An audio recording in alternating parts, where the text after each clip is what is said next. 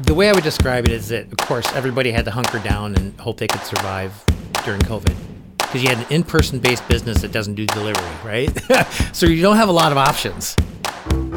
From Twin Cities Business, this is By All Means, a show about innovation, drive, and purpose, and the leaders who make business work in Minnesota. I'm Allison Kaplan, your host and editor-in-chief of Twin Cities Business magazine. We're coming to you from the studios of our presenting sponsor, the University of St. Thomas's Opus College of Business, serving more than 3,000 students enrolled in its undergraduate and graduate business programs. The college develops effective, principled business leaders who think globally and act ethically. And now, By All Means. Way back in a time before TikTok and scooter rentals on every corner, I met with a web developer about an app I wanted to build. We met at his office in downtown St. Paul. It wasn't a traditional office. It felt more like I'd stepped into some sort of creative agency. Raw open space, wood beams, big windows, bicycles propped up against the walls. This was Coco in 2010. Home base for freelancers, small business owners, and computer programmers who wanted to get out of the house and network with others in the startup community. While there'd been shared office spaces before it, Coco was really the Twin Cities' first co-working space as we've come to know it. And it was bubbling up in the Twin Cities at the very same time WeWork opened its first space in New York. Don Ball was the co-founder of Coco. Today, he sits on the board of the company which is now known as Fueled Collective. It's a fascinating time to think about how we work, where we work, and what the post-pandemic office might look like. But for context, we start with the factors that gave Don the idea to get into the co-working business in the first place. I was a freelancer for a bunch of years and worked out of the house. And I remember going stir crazy. And at one time I had an office downtown, and I did imagine, what if I invited other creatives into the same space? This was like mid-90s. So I was it just seemed like a goofy idea at the time, and I dismissed it. But I thought, oh, what if I could invite other creatives to hang out? Maybe we'd do projects together. I don't know. At the very least, we would kind of help each other, networking and stuff like that. So I imagined the idea, which I'm guessing a lot of people who are in creative endeavors where there needs to be a lot of connectivity to other types of experts. Yep. I'm guessing that's occurred to a lot of people in the past.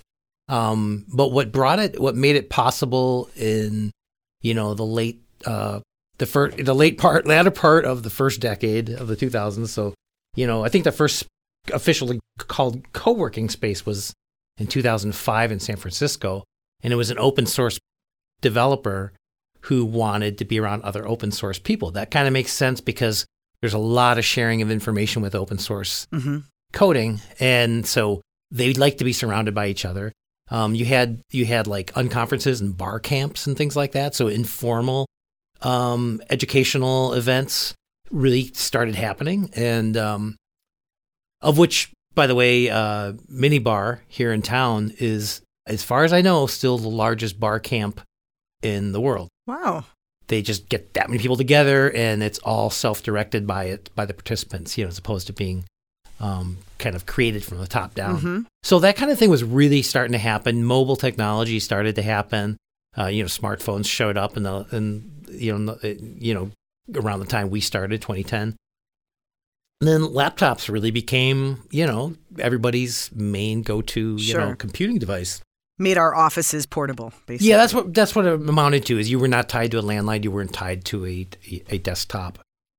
And so I think in this town we had a really healthy freelance community in general. And so, were you a freelancer because you didn't want to work for other people, because you liked the flexibility? What drove you to that? I've always made a bad employee. Okay. Yeah. I don't have a bad attitude, but I just don't fit well into well-defined structures and hierarchies. I just kind of chafe at it. So being a freelancer made a lot of sense for me, and so I pursued that. So when me and my co-founder, Kyle Coolbroth, when we kind of put two and two together and said, like, oh, this is a great idea, the real magic was that we had a building owner that Kyle knew from his previous life in Lower Town, St. Paul, who was sitting with a largely empty building. Him and his brother had bought the building. They had it all rehabbed. And then they sold off the business that they had that inhabited the building, their reason for buying it. Mm-hmm. It was sold off in bits and pieces. And so then they were basically accidental landlords sitting with a largely empty building. And Lower Town was not great at the time. So we ran this idea past this partner of ours, Jeff Higard, and he said, I don't get it, but I like it. So then he, and it was great because it was really, that was the vote of confidence or of blind faith, really. He just liked what it represented. It sounded good to his. Yeah. He was a kind of a recovering hippie. This was before the St. Paul Saints had moved to Lower Town. Correct. This was, I know, I lived there for a time and it was tough. I loved the area, but I felt like I had to leave Lower Town to do anything. It's true. And we were two doors down from the you remember the heavy metal bar that was over there across from the depot? Mm-hmm. Yeah, they were still active, and that whole building next to us was basically all squatters. Okay. You know, so going in the alley was always an adventure. Right. But so Lower Town was just like, it was really iffy and nobody knew where it was going, but we could get a building there, and basically Jeff and his brother Roger said, we'll cover the HVAC. You go try this for a while and let's see if it works. Okay. And through that, we were able to make them, equity partners. So you didn't need it wasn't a huge investment up front. No, $10,000 precisely in IKEA furniture and a residential grade Wi-Fi router. Okay, that's key. Got to have good Wi-Fi. Which proved to be wholly inadequate, like within a matter of weeks. Funny. Did you know right away that you wanted, did you want everybody sitting together? Was that your vision, that it's just a communal table and people are sharing ideas throughout the day? Yeah, we did. That was really the thing that drew us, was like this interconnectivity and people helping each other, like just a big mutual aid society. Because, from the minute we started, we didn't get a lot of people, but the ones who showed up were the ones who also were craving that. And so from day one, we were like seeing the thing happen. And it was really exciting because that level of, that type of community didn't exist yet. Nobody was talking. Was co-working even a term that you used right away? We did. Okay. We did. But then that required explanation of like people didn't know what it was. What does that mean? Yeah, exactly. Yeah, this was long before WeWork. Yeah. So did people start coming right away? How did you? A few did. Otherwise, we had to prime the pump. We had to convince people, like, why would I pay for this extra line item that I've never had in my life? Uh-huh. All of a sudden, pay you money to... So you had to convince them that there was benefits that they could not yet see, because they couldn't have experienced that anywhere else, but that there was something special here and that could really kind of, accelerate, if only for mental health, mm-hmm. but also maybe for your career and for making connections and finding out about things that you, would find to be helpful. Okay. So... were you able to cover the rent right away? Or, how long did it take for it to kind of gain momentum? About 6 months. That's not bad. Yeah, that's not bad. And our scale was, kind of small. We were just like trying to make it. And we had been contacted that year, not long after opening, by the Minneapolis Grain Exchange. Mm-hmm. But we just, we not only dismissed it, we forgot about it. So then the next year that R.T. Rybak reached out and said... He was mayor at the time. Yeah, in Minneapolis. And he said, what do we need to do to get you into Minneapolis? And so we went and did a visit with him. And he said, right kitty corner from, City Hall, there's a space. And he ended up arranging for us to have a tour of the Grain Exchange. Which is an amazing building. Oh, I know. No, you can't beat it. But we went in there, and at first I was like, no, it's too huge. This will never work. Uh-huh. And then we went and looked at another space in Minneapolis, which was much smaller and boxed in. And then that's what made us realize, wait a second, the epic nature of that Grain Exchange space is its own marketing campaign. It's mm-hmm. its own, it's the talkability mm-hmm. factor. So we ended up taking the lease on that. In what year? 2011. And so that's pretty quick. Just a year after you started the co-working space in St. Paul, now you're in Minneapolis. Why do you think R.T. Rybak wanted you in Minneapolis? I think he's just got a good ear for where things are going, mm-hmm. or did at the time. And co-working, while it wasn't the huge trend that it became, it still had a bit of a cool factor. You were all techies. You were all working on forward-thinking projects. Yeah, I think if I think back to why it mattered then, You know, we were coming off the 2008 recession, mm-hmm. you know, with the housing bubble. And I think while high tech and new tech and startups were definitely on the people's radar, like it was happening in other cities and not here. And so I think there was a kind of a hunger for people to see that it's happening in our own city. Yeah. And what the Grain Exchange represented was the first time you could walk into one space and see that it is indeed happening here. Yeah. That this kind of tech, these startups, these people doing really, you know, interesting, advanced, innovative ideas are right here. Yeah. You know, not elsewhere. And I think that's kind of what made it really special. Now it wouldn't have the same effect now because we've answered that question. There's no question that we have a lot of tech innovation happening here. Mm-hmm. Isn't it? It must be interesting for you. I mean, when you think about the way we talk about and prioritize entrepreneurship today and just all the things going on from corporate incubators to startup competitions to, I mean, there's just so much happening. Is it kind of mind-blowing? I mean, do you feel like it was all going on, but nobody was talking about it then? Or what has happened in the past decade? How did we get here? I think it wasn't all happening. MiniBar and Mini Demo were like the only kind of big tech events in town. Mm-hmm. And maybe there's others that I'm missing, and I apologize, but those are the ones on my radar that like, and you could find that tribe if you went there. Mm-hmm. But I think what's happened is, you know, you've had the addition of who knows how many people who weren't. You know, they were in high school or maybe middle school in 2010, and now they've entered the work world, but they've decided they want to pursue something like a startup. Yeah. Especially people who want to use it to actually make, you know, kind of positive change, not just make a buck. Right. But actually like have some kind of impact. I think those people keep on coming, and so what you have is the ecosystem is responding to that. So now there's all sorts of tech events, and there's incubators and accelerators, and mm-hmm. and now there's a lot more efforts, you know, at kind of inclusion and trying to make, you know, kind of this ecosystem accessible and available to people who otherwise would have not sure. found themselves in it before. Are there people, when you think back to the early days of Coco and your members, are there people who've gone on to do like really big things? Are there businesses that were incubated in your spaces? Yeah. One of our early members, Aaron Cardell, started mobile realty apps, and I think he changed it to named the HomeSpotter, which was their yeah. kind of principal app.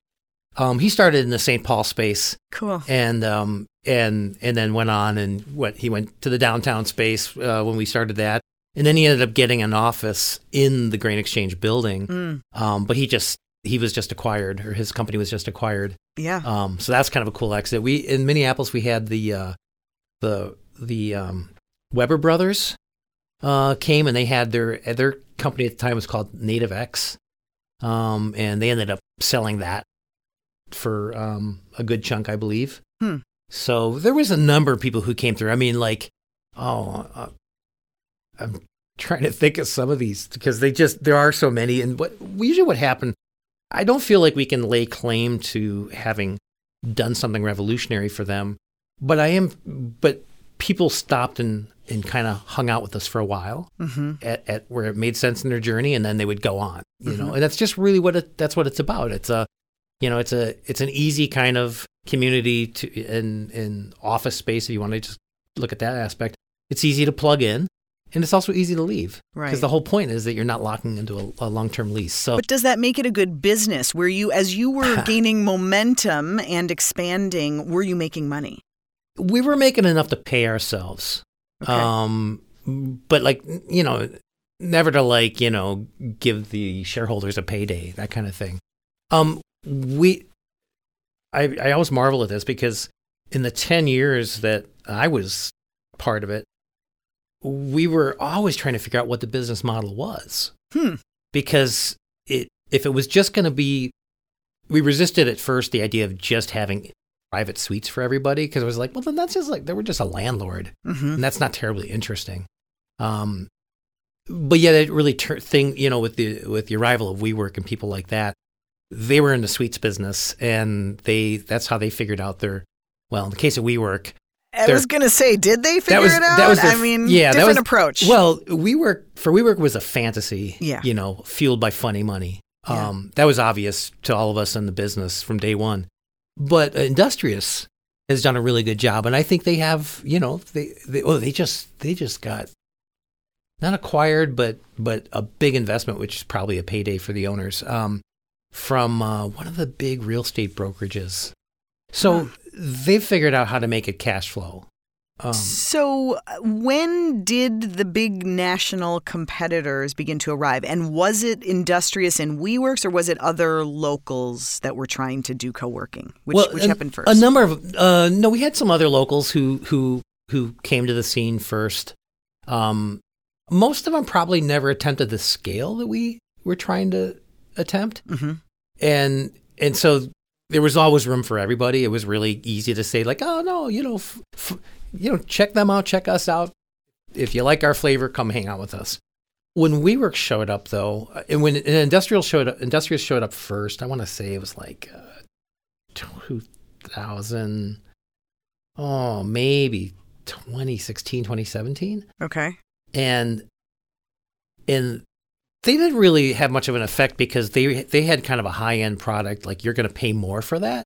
So a lot of people were put off by that, and they tended to get a lot of like kind of high-end professional types as opposed to entrepreneurs. But when WeWork came in, because they were flooding the market, they were basically dumping their product and giving people like, oh, here's a year free with no commitment. Yeah. That became, I'm sure it's like how cabbies feel about when Uber showed up and was giving the stuff away practically. You can't compete with that. You really can't. So they basically created this like downward price pressure. It's an age-old story, right? It's happened elsewhere. Yeah. But they didn't just show up and do one location. They went downtown, then they went to uptown, then they went to North Loop, and we're like, we're looking at that and going like, this market doesn't support that much co-working. Mm-hmm. So they kind of created a bit of a vacuum made it hard to work against. Was it a mass exodus from Coco? Wasn't mass, but it was definitely, we ended up having to really work hard to keep our sales and renewals up. Uh-huh. It's maybe 3 times as hard as we ever did. Yeah. And had to get super systematic and professional about it. Hmm.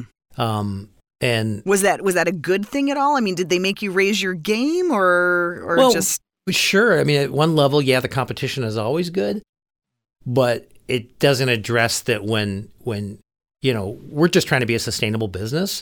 They're trying to build they were acting like it was a software platform, and they could just afford to to basically absorb all the costs of unloading people, onboarding people, and that someday it would actually make money.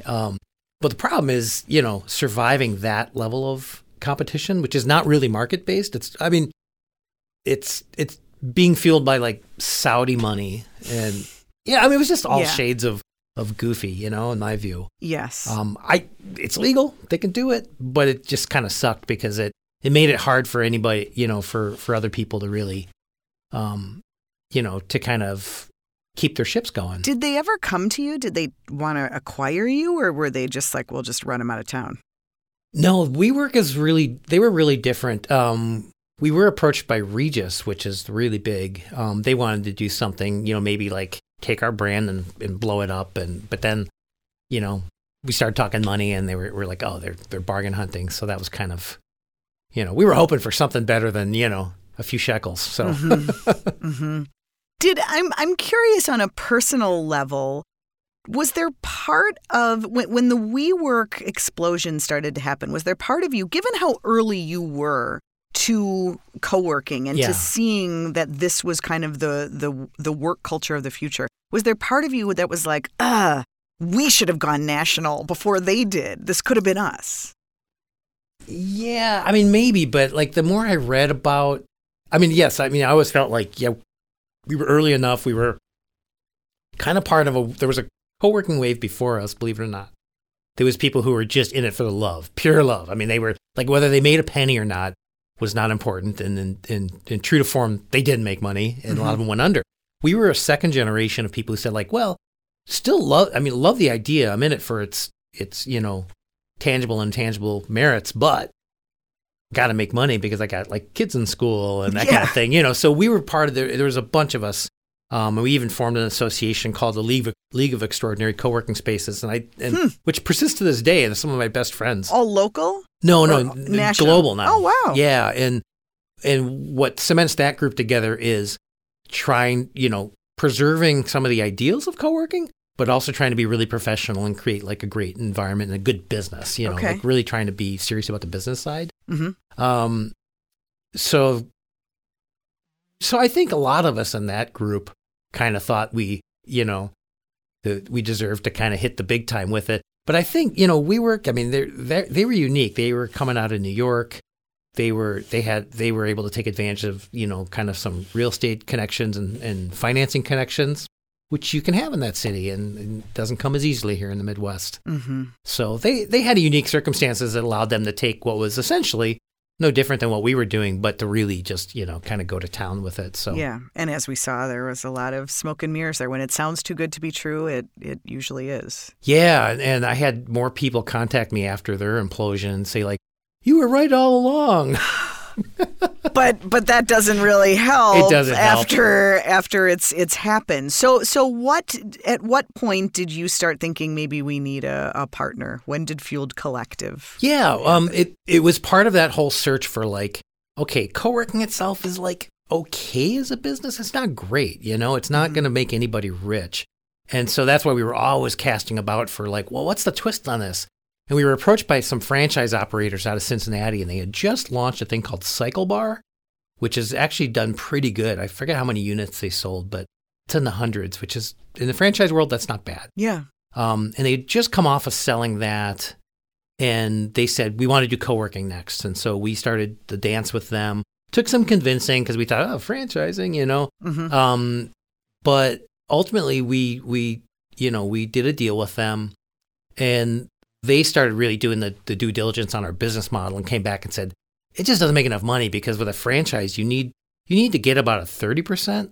I mean, I'm using really rough terms, but you want about a 30% gross margin because a little, you know, close to 10% is going to go to the house, going to go to the franchisor. And anybody who would invest in that wants to know that they can take, you know, a decent percentage home. Sure. So you aim for giving the franchisee 20% at the end of the day. So they said, we got to juice this up. So what they came back to us with, they said, what if we take co-working and combine it with hospitality? So what would be at the center of the space is a bar and a lounge. You would redesign the space so you can have events at any time of the day or night that doesn't impinge on the members who are actually trying to get work done. Mm-hmm. So you can kind of have this, you know, it makes sense for three reasons. Because you're going to take a lease, and if all you do is make money from 8 to 5, you're leaving all the other day parts out. Mm-hmm. And then when you get into events, you have, besides like somebody paying a rental on an event, you've got liquor sales and potentially food sales. So it was the idea of like really trying to fire on more pistons. Well, they came back to us with that, and it really did seem like a good model. We built a prototype in Cincinnati, and it was just gorgeous. And it was off to a good start. And then I think, you know, our partners were having a hard time selling the model because it ended up being it was built out so beautifully that it ended up being like a $2 million investment for somebody to build one of these locations. And so that means you now have to talk to a higher end buyer, not just somebody who retired from General Mills with their 401k, but you have to start talking to investment groups, and that's a longer sales cycle. And so you were kind of building your version of Industrious or one of these kind of slicker, more professional operations. Yeah, I would even take it a step further. It's almost like we were building. Our plan was to build mini conference centers. Okay. Where you could have events, multiple events, you can cater them, but you also have the day-to-day work crowd. Yeah. And what you get in terms of energy is what you really want. It's just like, oh my gosh, this is a hub. So we still have that idea in mind, but COVID caused us to kind of retrench. And so we had a deal in the works prior to COVID.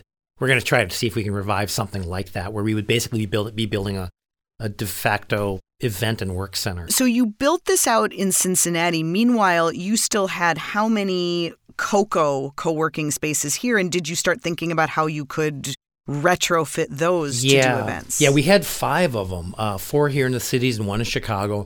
And as it turned out, the only one that really made sense to retrofit was a Grain Exchange. Yeah.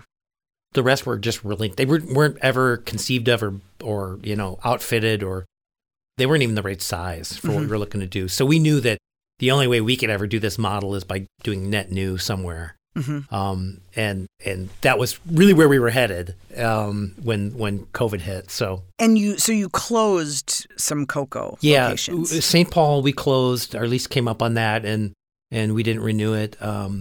Chicago we closed because when we got the Chicago location, it was probably perfectly suited for the area. It's in the West Loop, which is a hot area. Mm-hmm. Right after we acquired it, all of a sudden, like the neighborhood just goes hot, and we had like 2 WeWorks within 4 blocks, and then Industrious and everybody else. I mean, all sorts of people you've never even heard of. And they were all going large scale, you know, 40,000, 50,000, 60,000 square feet.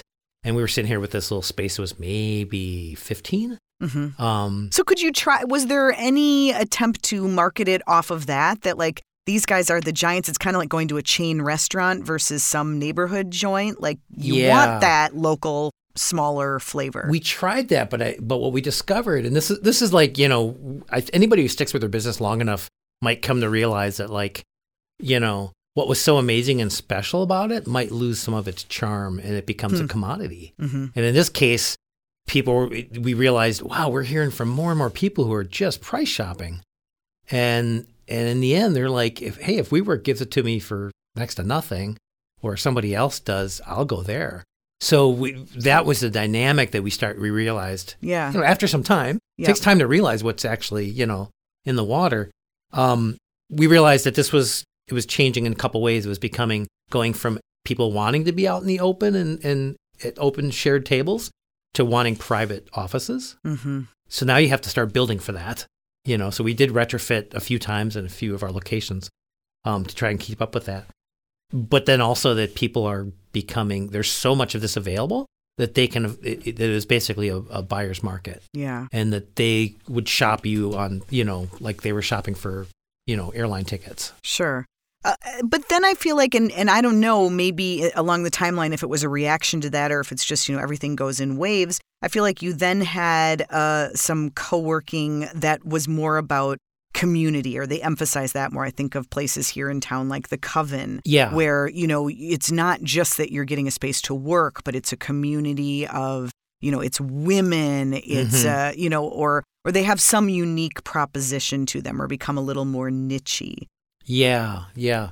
That makes sense if you have a niche, you know, but we always resisted that because our thesis was like, this is good for everybody. Mm-hmm. That like it actually was helpful for you. Maybe you're a finance person and you sit next to a programmer, or you sit next to a marketing person. And we saw that happen again and again. So our belief was like, oh no, you don't want to be surrounded by all the same kinds of people. And that was us responding to the tech side of things. You know, we're just like, no, it can't be just techies only.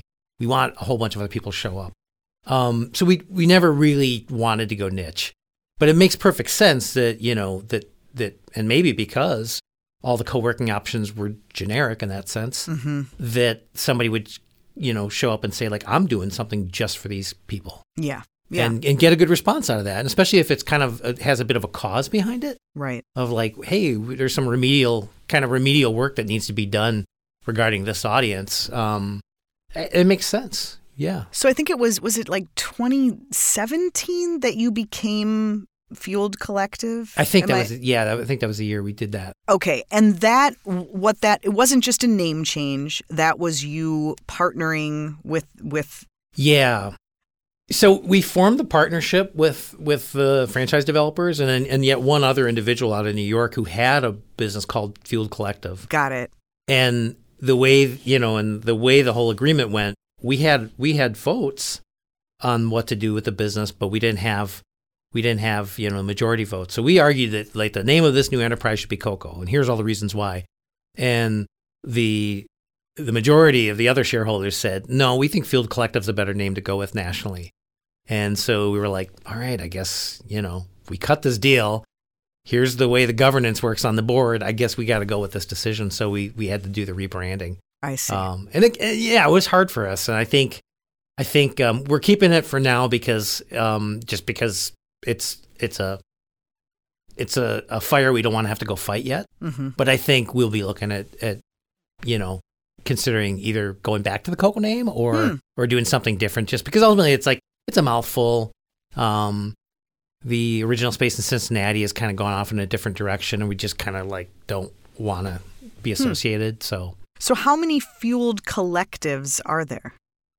Well, I mean, it's just basically there's our two spaces in Minneapolis, the one in Cincinnati, and then there's the original one in New York. Got it. And I don't even know if they're taking members at this point. It's kind of a private thing. Okay. In the early days of the pandemic, I know there were still co-working spaces that were in, Lifetime had just announced, like a week before everything shut down, they had just announced that they were going to build this huge life work space downtown. And, you still had people that were in expansion mode. And then it was like, ooh, everything about collaboration suddenly seemed really like a terrible idea, and shared workspaces and oh my gosh, what's the future of this industry?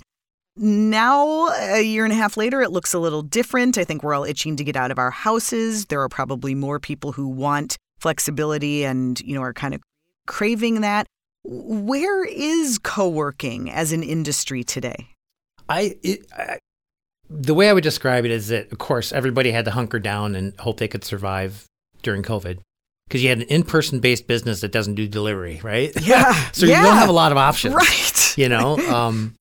I would say probably the thing that kept most people going, to the extent they could, was the PPP loans. Mm-hmm. And then, like virtual offices, basically giving somebody a mail stop, mm-hmm. And delivering that service. That's not much.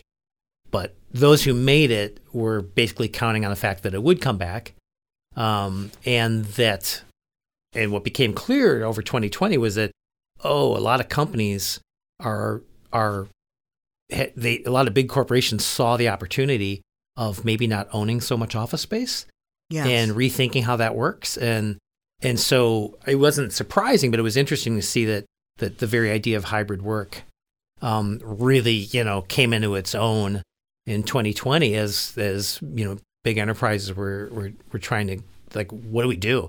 Because we don't want to make everybody show up every day, but the office still needs to exist in some form. So the idea that, maybe you come into the office twice a day or twice a week and in your home the other three, that opens an opportunity for co-working, because it's a professional office that's not your home and it's not your HQ. So ideally, if you have one close to where you live, now you don't have much of a commute at all, but you've got a better working condition. So I think what you're going to see is that the suburban, the co-working spaces that are closer to residential areas, in bedroom communities, they're going to probably do really well if indeed there is this kind of, an uptick in co-working due to hybrid employees. You've been around and in the industry long enough to see various trends and see things cycle. Do you think hybrid work is here to stay, or do you think things are going to swing back to the office?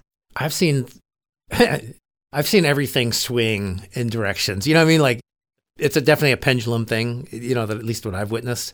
So whenever there's a boom, I'm like, oh, there's a bust coming, and then the bust, it won't last forever, So I just know that's how it goes. So if I were to bet, I'd be willing to say that, like, we'll get it for a while, and then we may get companies trying to, whether it's for in the name of culture, building culture, or, or deeper collaboration. I think you'll see companies eventually start to pull it back in, but we'll see. We'll see. There's also this conversation that I feel like is never ending about, open concept. Everybody for a while wanted their headquarters to kind of look more like your cool Coco spaces. Yeah. Right? Oh yeah, they were totally going at, I knew that co-working was huge because from the first month we opened, we were being romanced by people like Steelcase and some architecture firms and groups that saw that they were sniffing the waters. In the case of Steelcase, they said, well, we furnished the entire Sears Tower back in the day. That's never going to happen again. We are just not going to sell the same amount of cubicles and furniture and stuff like that. So they saw that was coming, but so they wanted to figure out, well, then what is this new world? And I think indeed what happened is that co-working influenced the furniture makers, the architects, who then brought some of that information into the corporate environment. Yeah. And so anybody who hates the open floor plan, I think they can pretty much blame co-working. Okay. Yeah.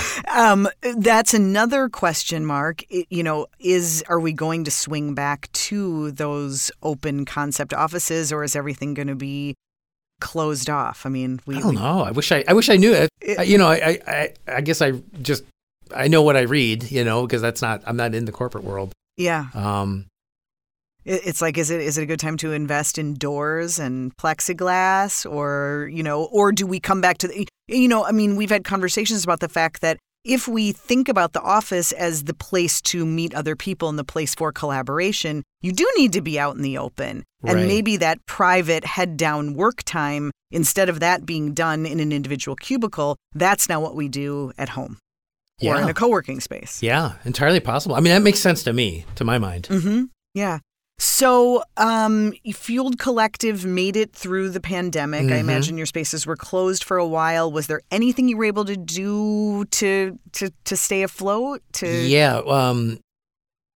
It's kind of a funny thing, because we had always joked when we started the business, or when we joked when we got the lease at the Grain Exchange, because we only had 35 paying members in St. Paul mm-hmm. when we signed up for Minneapolis. And that was like a 7-figure lease, They would come after us and our children and our grandchildren. Like if, you know what I mean? Yeah, personal guarantee on a huge lease is a scary thing. Yeah. And so we always joke that, well, if this co-working thing doesn't work out, this would make a great wedding venue.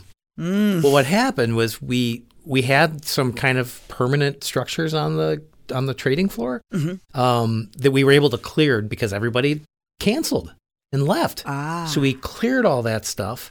The Grain Exchange happened to have a leak that damaged some floorboards. They went there and redid the entire floor. So it's pristine and beautiful. We took the opportunity to say, like, this is going to be a wedding venue on Fridays and weekends. Mm. And so we geared up that whole sales cycle, and we got a few bites during pandemic for a future date. Okay. And now we're booking on a regular basis. And that's a great other way to make money, because if you think about the asset is this lease that you took, mm-hmm. what are the different ways you can monetize it, Sure. And that certainly is a good one. I've seen the ads for Have Your Wedding Here, and it is a really cool space. I have proof, by the way, because my wife and I had our wedding reception there. Ah. And it was fantastic. We only had a third of the space, and it was magical. I bet. So, yeah, I would tell anybody. You were a pioneer. Had to be. Having a wedding reception at a co-working space. Meanwhile, has the co-working returned? Are the members coming back? Yeah, it has, and that's the good news. Yeah, people started stepping back out, and I think the minute the vaccine really took hold, or we could see that there was enough coming in and people were doing it, that I think at that point they felt comfortable making commitments. Mm-hmm. So what role are you playing today with that? Because I know you've stepped away. You're not day-to-day running Fueled Collective. Yeah, I'm really just a board member and a shareholder. So every quarter I jump on the call and we go over the numbers and the plans and all that kind of stuff. Yeah. And that happened when you partnered with them, or did that come later? No, that just happened in late 2019. Okay. Yeah, I just kind of needed a change, and I went back to being, I was also like really outliving my usefulness, and this definitely happens because I was really more of a minister without portfolio. Like I just like did various things that needed doing or that interested me, uh-huh. and I think things got more professionalized and stratified as we went, and suddenly I was like mostly a fly in the ointment. And you were like, I don't like working for companies. That was my whole thing. I got to get out of here. I never wanted to be an employee. So, yeah. Okay. Interesting. How do you think, given what happened with WeWork, and I know obviously there is some restructuring and they're still around, and Industrious obviously has a big presence downtown. We've still got, there are a few places that closed up. I'm just talking about in the mm-hmm. Twin Cities alone mm-hmm. Over the past year, but it's still a solid number of co-working. How does it all shake out? Do you think there's room? Will everyone find their niche the way you are with events or with a specific focus? Or do you think we're going to see more closings than openings? I think you'll see more. I think what you'll see is a flip-flop of what happened, where everybody invested and opened these spaces downtown. And I think you'll see more spaces opening up in the suburbs. Mm. And maybe some people will be like, well, you know, downtown's not quite what it was, which is just to say that I don't feel like commuting from Bloomington to downtown to go work. Mm-hmm. You know, like even people who were co-working members have adopted the same mentality of like, you know what, I like being closer to home. I like being there for my children. I like, you know, not being on the road so much just to go work. Yeah. So I think you'll still see co-working spaces open up because they still have a really great role to play.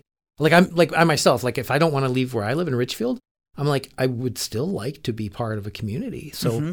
so you know, if somebody opened a coffee shop right next to me, that would kind of get the job done, you know, on a daily basis. Mm-hmm. But so I think you're still going to see them opening up, but they may look a little different because they are suburban.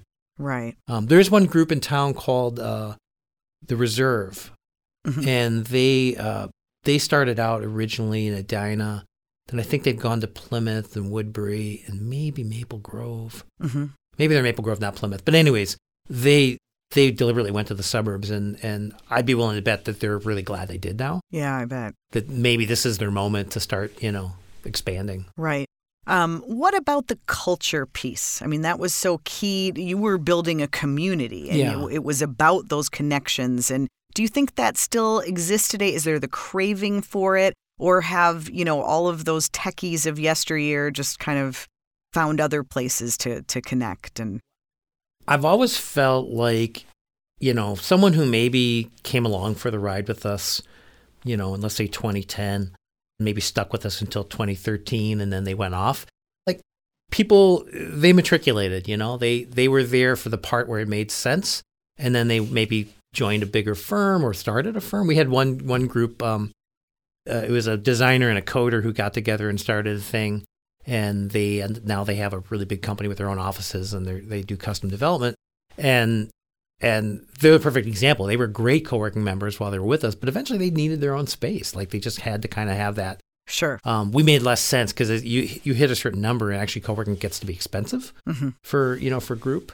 So I think that's entirely natural. But what that means then is there's always somebody who's at that stage in their journey where co-working might be the perfect thing. Yeah. They do need to make connections. They need to find kind of the you know, people who are advice givers, people who are resource providers. So I feel like we're always meeting those people who are at that point. Mm-hmm. And then the ones who were there, well, they've gone off, you know, they're doing their other thing. So yeah, in the same way that you've gone off. So what's next for you? Yeah, well, I was muddling about a little bit. During COVID, I was lucky enough to get a consulting and writing gig with a group called Liquid Space, which is basically a big marketplace for shared offices. And so through working with them, I was tuned into this whole like what's happening with corporate America and how they're embracing, you know, hybrid offices. So that was a really nice run. But then I got recruited by a friend to consult with an ag co-op, but this ag co-op is a little different. It's a regenerative ag co-op, and I didn't know what regenerative agriculture was. Had to look that up, huh? Well, I did. Well, I got a lesson from the founder of this group. His name is Reginaldo, and he is a Guatemalan agronomist, but who's been here for a long time. Mm-hmm. And his genius is he's like, well, I want to figure out how more people can grow crops and raise animals in a way that actually improves the land and doesn't detract from it or extract from it. But he's a systems thinker, and his idea was like, well, it's not just enough to set up a bunch of farmers with new techniques. You need to have the market. You need to have the processing. You have to have the marketing and the distribution. In other words, the whole supply chain has to be set up so that way anything they grow can be bought for a good price, and then they build wealth. So his system, he's been setting up small farmers, a lot of them immigrants, with these little 3,000 or 300 acre farms where they can grow 1,500 chickens at a shot. But the chickens live under a canopy of elderberries and hazelnuts. And it turns out there's like symbiotic relationships. The hazelnuts love nitrogen. Well, the birds happen to be pooping a lot of nitrogen, which would normally wreck the soil. It'd be too much. Yeah. But the hazelnuts are just sucking it right up. And then the birds can eat the berries and the nuts, or you can harvest them separately. So this three-tier system is like got all the certifications, you know, like it's organic, it's humanely raised. Because the chickens basically roam all day under trees, which is what they love because they're from the jungle. Mm-hmm. And so what I got hired to do was to do the next step, to come up with a business plan for a big plant that would process, you know, if it opens in 2025, as we're thinking, 1 million chickens a year, an ungodly amount of eggs. I forget how many millions because they produce all eggs. Elderberries, hazelnuts, vegetables, and some other crops. But the genius that I, you know, finally figured out that Rehi was trying to explain to me is, no, it's not just processing center for our activity, for the co-op's activity, but it's going to be like co-working, a big common facility that has shared utility where we have co-tenants. And so basically, let's say if you have, you know, you have like Allison's ketchup, and you want to make that ketchup from tomatoes that are grown from a regenerative farm. So the bona fides are fantastic. The marketing claims are great. You might get a production suite with us. You'll have, you know, low cost access without any capital investment on power, you know, water, drainage, connectivity. And there might even be, you know, what we're imagining is a shared library of equipment. So if you need to crush your tomatoes for, the, let's say, juice, well, we have a bladder press that's sitting there. You just need to book it and then use it. Or there's production kitchen, or there's a testing lab. So it's the same kind of thing as co-working. Interesting. You know? Yeah. I thought you were going to say co-working for chickens, and I didn't know what they were working. Well, that's an interesting concept. I'm gonna get back to me on that. Yeah, I'll get back to you on that. Very cool. But it's a similar game, and you know, of like taking businesses and trying to get them into kind of a situation where there's mutual support. Or de-risking a little bit for them to set up shop. And there's hopefully some symbiotic relationships. So like, you know, somebody who processes grain actually has some stuff that they can't sell. That's like the broken bits of grain and chaff. Well, it turns out chickens love that. So now you have something that goes into chicken feed. Or if you have a brewer and they have their spent grain after they make their wort, well, mushroom growers can use that as their substrate for growing mushrooms. So our hope is to stitch together enough businesses that benefit from being in proximity, whether they're just buying from each other or using each other's byproducts, that it kind of, you end up with something where it's like greater than the sum of the parts. So, and is that why this founder came to you? Because of your, I mean, did your co-working background play a role in him thinking? Yes, apparently. Really? They, I at first questioned like why they were talking to me, because I was like, I have no ag background. You know, I'm not an engineer, let alone an ag engineer, you know, who can think about, well, how do you do assembly lines and chicken processing and stuff like that. But I'm a generalist, you know, and I'm able to think of like, I can definitely, you know, get up to speed on people's business models pretty quickly and then think about how to stitch them together. And I think that's what this game is. Yeah. You know. So what are your kind of fundamental takeaways from your co-working experience, or just from thinking about work in, you know, kind of these collaborative, shared ways, whether it's space or intelligence? Well, I remain excited by the idea of bringing people together, especially people who would have no other means of really, you know, getting into close proximity with others, learning from them, you know, having that surface area contact that you can only have when you're with somebody for an extended period of time. If I just see you at a conference, that's not enough. You know, a little side conversation in the hallway between sessions. You know, I used to always say about co-working is it's that, the great conversation you have between sessions at a conference, but all day long, you know? Yeah. I still love to get people together like that and give them the opportunities to realize that boundaries can be permeable and that they can actually learn from really disparate disciplines, you know, ones that have nothing, that they have had no contact with. All of a sudden you're like, I'm an artist and I'm learning from an engineer. That's amazing. Yeah. Or vice versa. So that's why this business appeals to me, because I'm like, oh, we're going to get a bunch of people in here who've never had the opportunity to be in a community where like you can hit up three other, you know, founders about how to think about this problem. Or maybe financing is a little easier because we're actually bringing in some of the financing and trying to make it available, things like that. So I think after, you know, this is probably the next 15 months I'll be working on this. And I paint on the side, not houses, but canvases.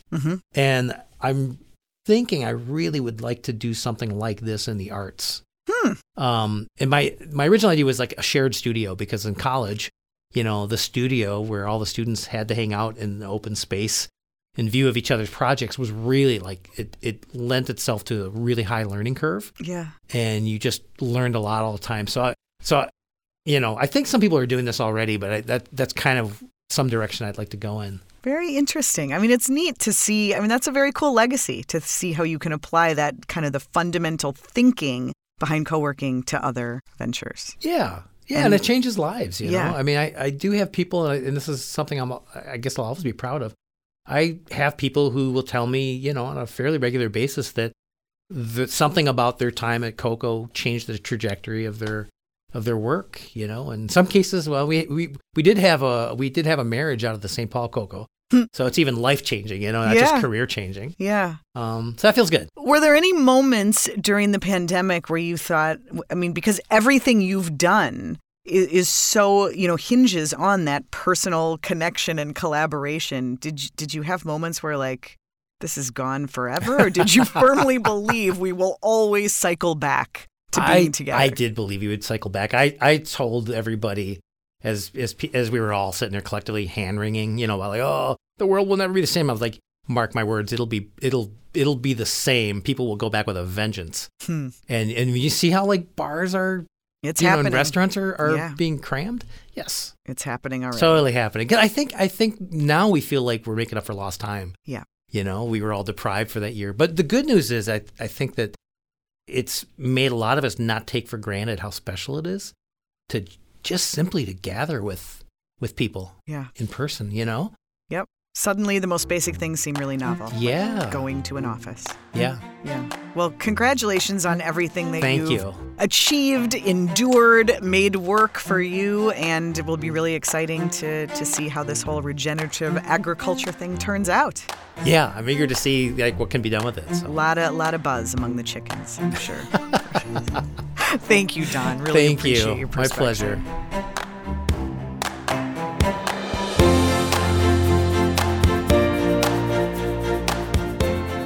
Well, the way we work has changed so much in the last year and a half. A lot of companies are now trying to figure out what to do with their office spaces. How are they going to bring people back? How will we work together going forward? For more perspective, let's go back to the classroom with the University of St. Thomas Opus College of Business, where Rod Hagedorn is an adjunct faculty member. He also is a co-working tenant himself, and he teaches management, which is so relevant right now. Rod, thank you so much for joining us. Sure. So talk about how you are thinking through right now as basically every company out there is reconsidering space and the way we work.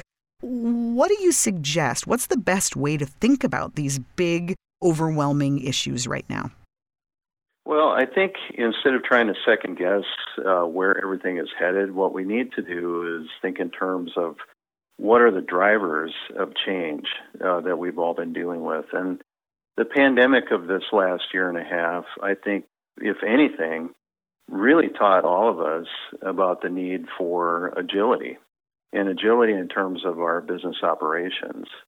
The pandemic has shown us that there are other environmental challenges that we're facing that require us to be agile now more than ever before. But does being agile mean that a company has to cover all bases? Do you have to have the office in case people want to be there, but it might be empty much of the time? Do you have to, you know, have all the remote hookups as well? How do you do everything? How do you stay agile when so much seems unknown or volatile? Well, I think you find the solution somewhere in the middle, right? If you have a huge, you know, 200,000 square foot office space, you're spending a lot of money on rent. And if half of the time that office space is empty, that doesn't make a lot of sense either from a financial standpoint.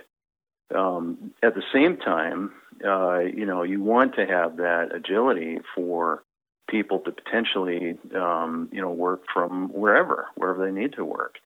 Again, the organizations that were not able to adapt and not able to, you know, very quickly switch to remote ways of working, they're the ones that really struggled. And the ones that were able to do it, they came through the pandemic just fine.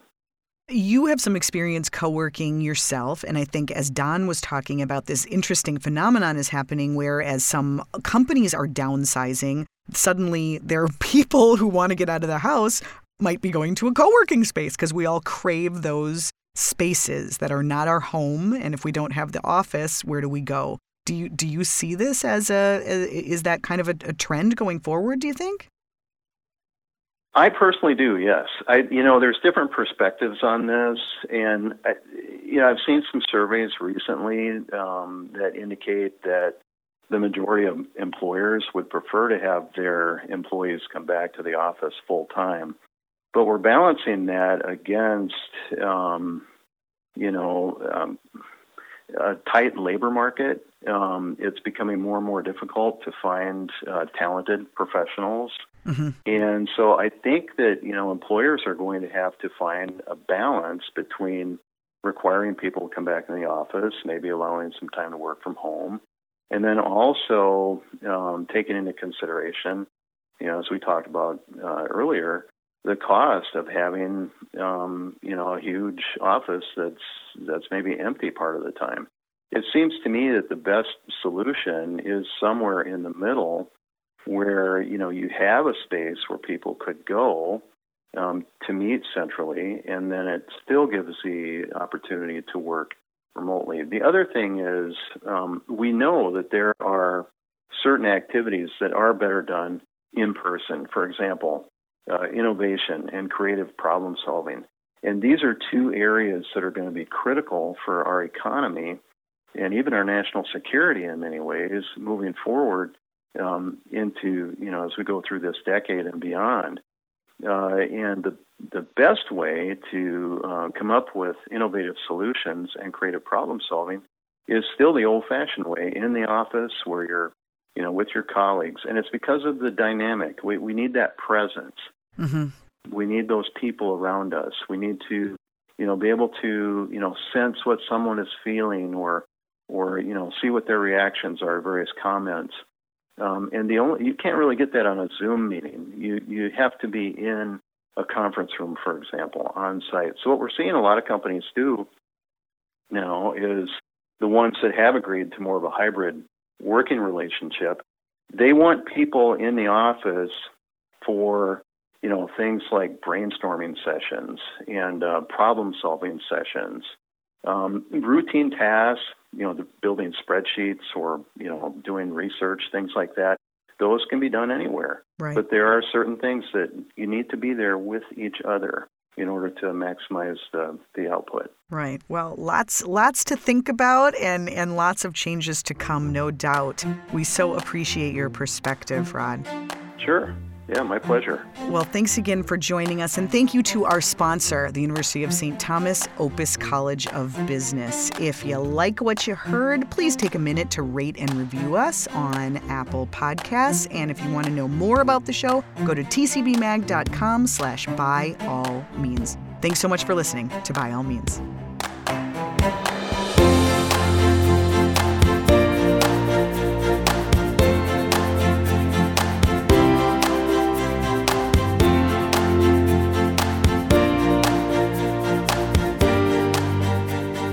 Teamwork to make By All Means, and we've got some all-stars. Thanks to our audio engineer, Tom Ferlitti. Digital support is Ricky Hannigan and Dan Nepo. Thanks to the University of St. Thomas Senior Media Relations Manager, Vinita Sakar, and Associate Dean of the Schultz School of Entrepreneurship, Laura Dunham, for all their help. Our theme music is by Songfinch. Hope you enjoyed By All Means.